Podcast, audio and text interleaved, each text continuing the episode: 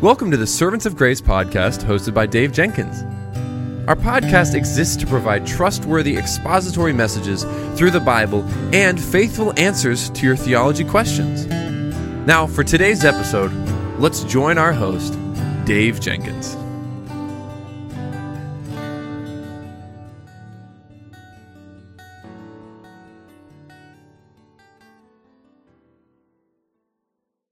All right. Well, welcome back to the Servants of Grace Theology segment. My name is Dave, and I'm the host for this show. And on today's episode, a listener writes in and they have a great question. And the question is this What was the sin that condemned Sodom and Gomorrah? Well, Jesus sent out his evangelists empty handed so they would learn to trust the promise of his provision. But there was also another reason. Their poverty would force people to make a decision.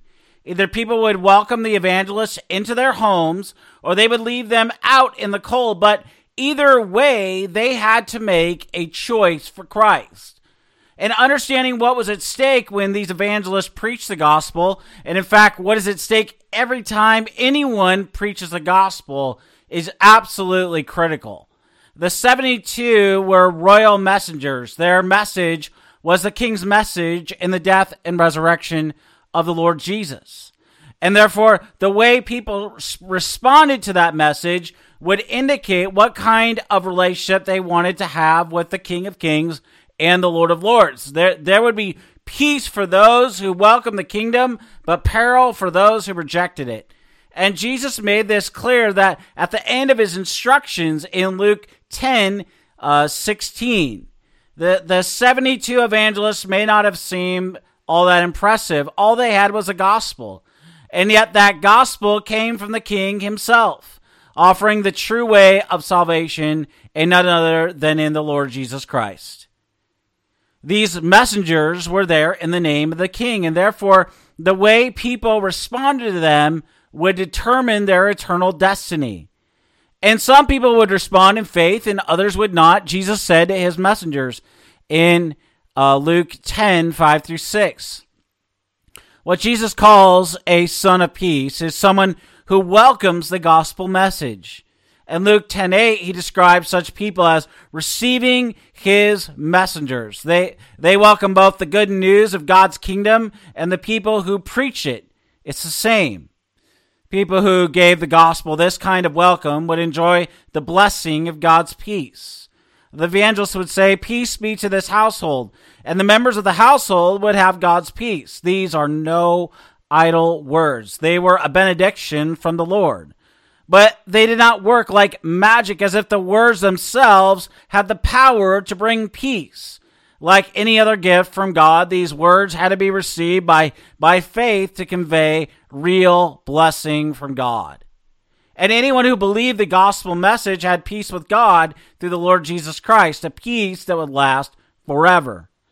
And the same thing still happens today whenever people receive good news by faith. Someone comes preaching the gospel message that Jesus was born to bring salvation that he died on the cross to pay the price uh, for our sin in our place, and that he rose from the dead to give the free gift of eternal life, that message may not seem very impressive. It's Paul says in 1 Corinthians 1 that it's foolishness to the world, and nevertheless, anyone who preaches the true gospel is a royal messenger from God. And therefore, anyone who receives the message by faith receives God himself. The King of all kings is summoning us to salvation, and if we welcome his royal summons by trusting in none other than Jesus Christ, we will have the blessing of his everlasting peace. You see, people reject this message at their own peril. And nowhere did Jesus make this any clearer than in his very clear instructions to his disciples.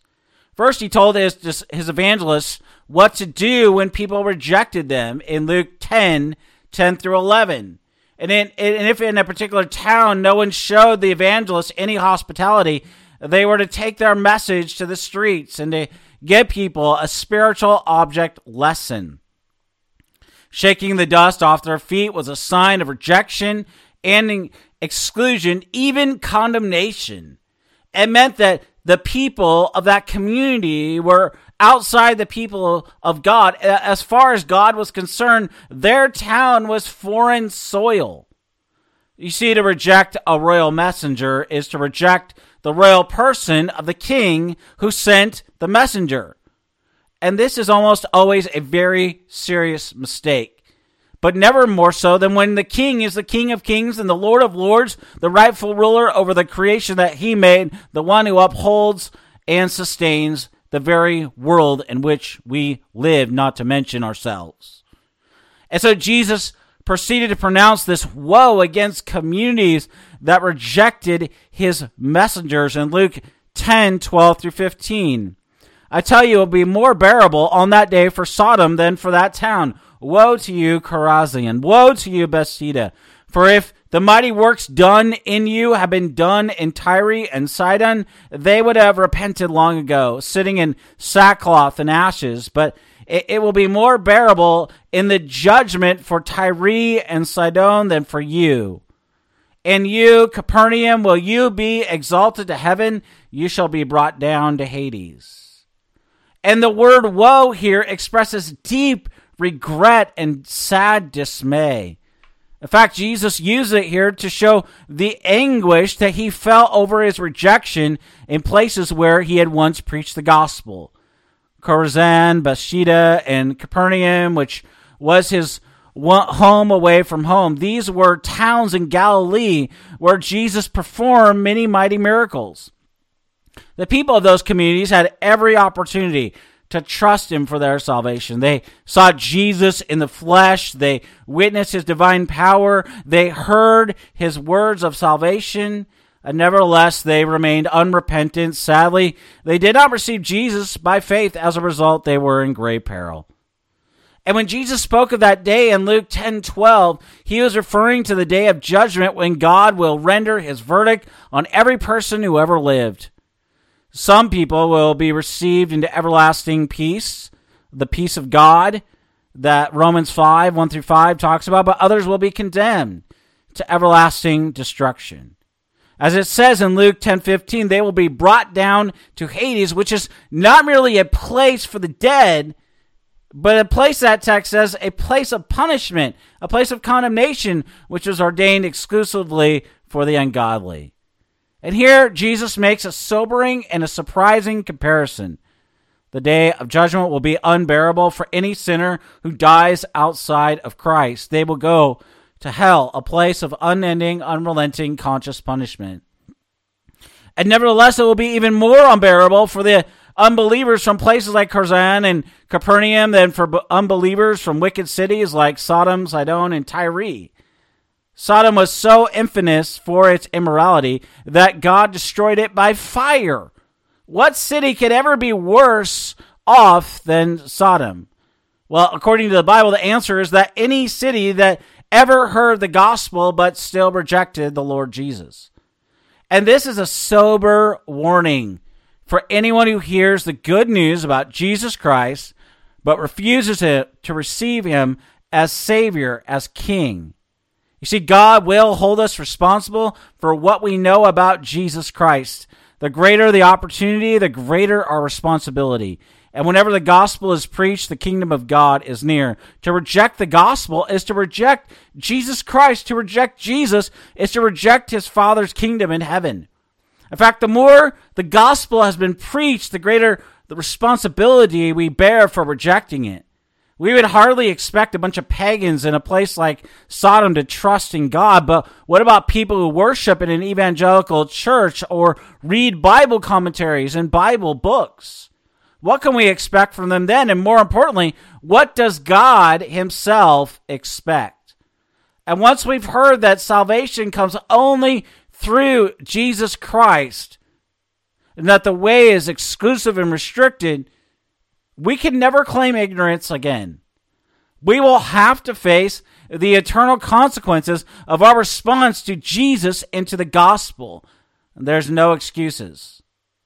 And so I ask you a question today. You are listening and watching this podcast. What is your response to the gospel message?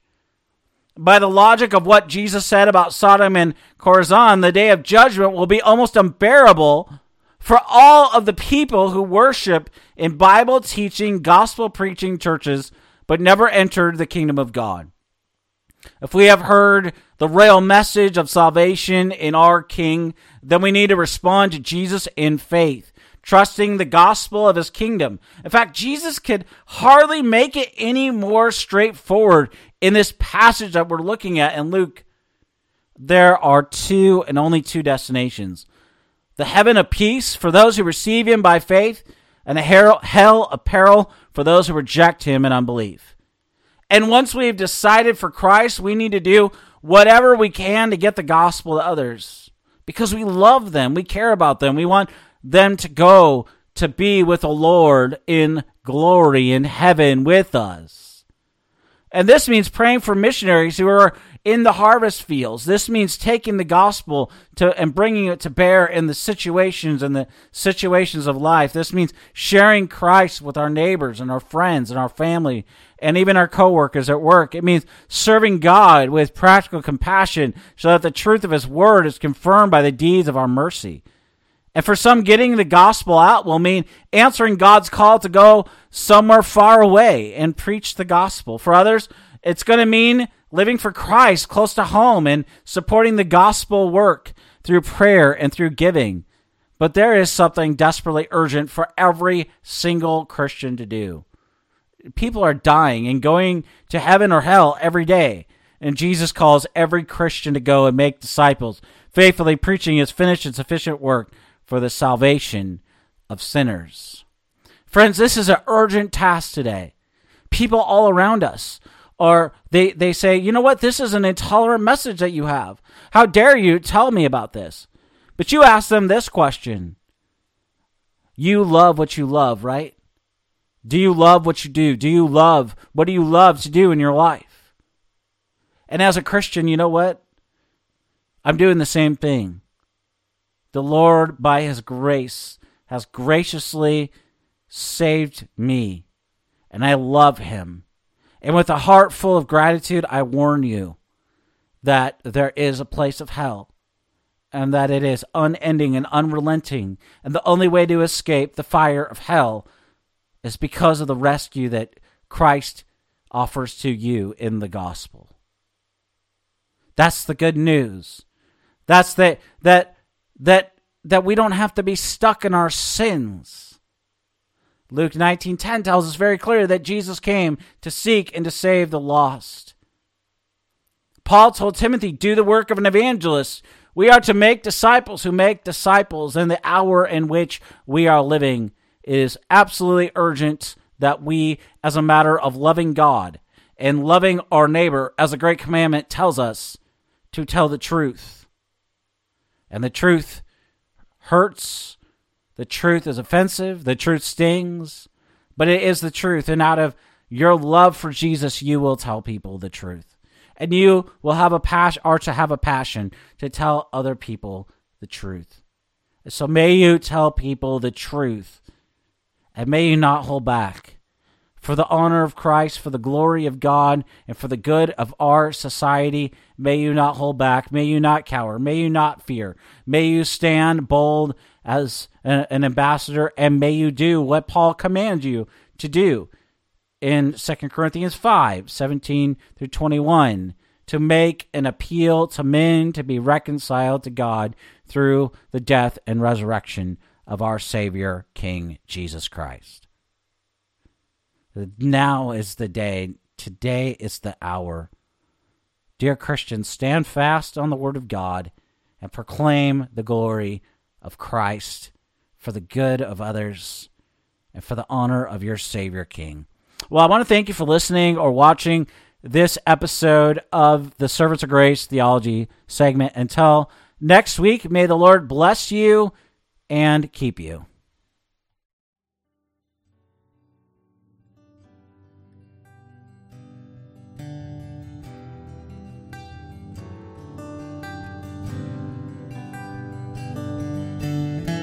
Thank you for listening to the Servants of Grace podcast today. If you enjoyed the show, please subscribe, leave a rating on the app, and share our episode with your friends and family. If you'd like to, you can follow us on Instagram at Servants of Grace, on Twitter at Servants of Grace, or by searching Servants of Grace on Facebook. You can also find this podcast on the front page of our website at servantsofgrace.org.